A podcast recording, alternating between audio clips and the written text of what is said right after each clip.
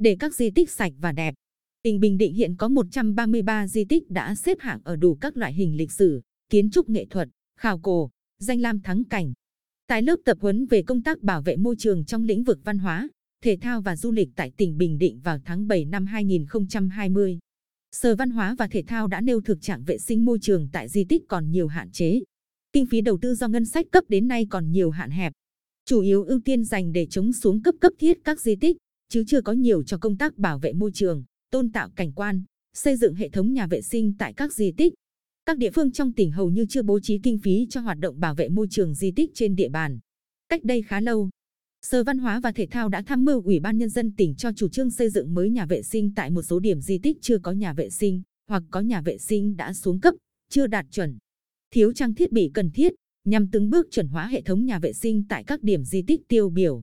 Từ năm 2018, Sở Kế hoạch và Đầu tư đã có quyết định về việc phê duyệt báo cáo kinh tế kỹ thuật đầu tư xây dựng hệ thống nhà vệ sinh tại Bảo tàng Quang Trung, Tháp Bánh Ít, Tháp Đôi. Mọi thứ được triển khai rất nhanh nhưng khi đến phần kinh phí thì tắc. Từ đó đến nay vẫn chưa thể bố trí được vốn để thi công. Để đảm bảo vệ sinh môi trường tại di tích, việc phải có nhân viên vệ sinh là cần thiết. Đó là chưa kể dù đã triển khai công tác tuyên truyền vận động người dân và du khách cùng tham gia bảo vệ di tích thực hiện nội quy về vệ sinh môi trường di tích và nếp sống văn minh trong các lễ hội tổ chức ở di tích, nhưng ý thức chấp hành của nhiều người còn chưa cao.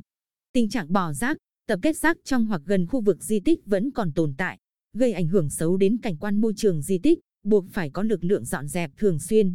Theo ông Bùi Tĩnh, Giám đốc Bảo tàng tỉnh, về nhân lực, hiện bảo tàng chưa thể vừa quản lý, phục vụ khách tham quan, vừa đảm bảo các hoạt động bảo vệ môi trường, cảnh quan di tích. Trên địa bàn tỉnh, chỉ có một số ít di tích như các tháp trăm tiêu biểu được tổ chức quản lý, bố trí từ 1 đến 2 nhân viên bảo vệ kiêm công tác vệ sinh môi trường, chăm sóc di tích. Việc thu gom rác thải tại các điểm di tích cần được quan tâm hơn. Đối với các di tích ở trên tuyến thu gom rác của địa phương thì thuận lợi, còn lại các di tích chủ yếu trên địa bàn nông thôn. Di tích vùng sâu, vùng xa không tổ chức thu gom rác tại địa phương, nên trước mắt phải xử lý rác theo cách đào hố chôn, về lâu dài gây ảnh hưởng đến công tác bảo vệ phát huy giá trị di tích một cách bền vững.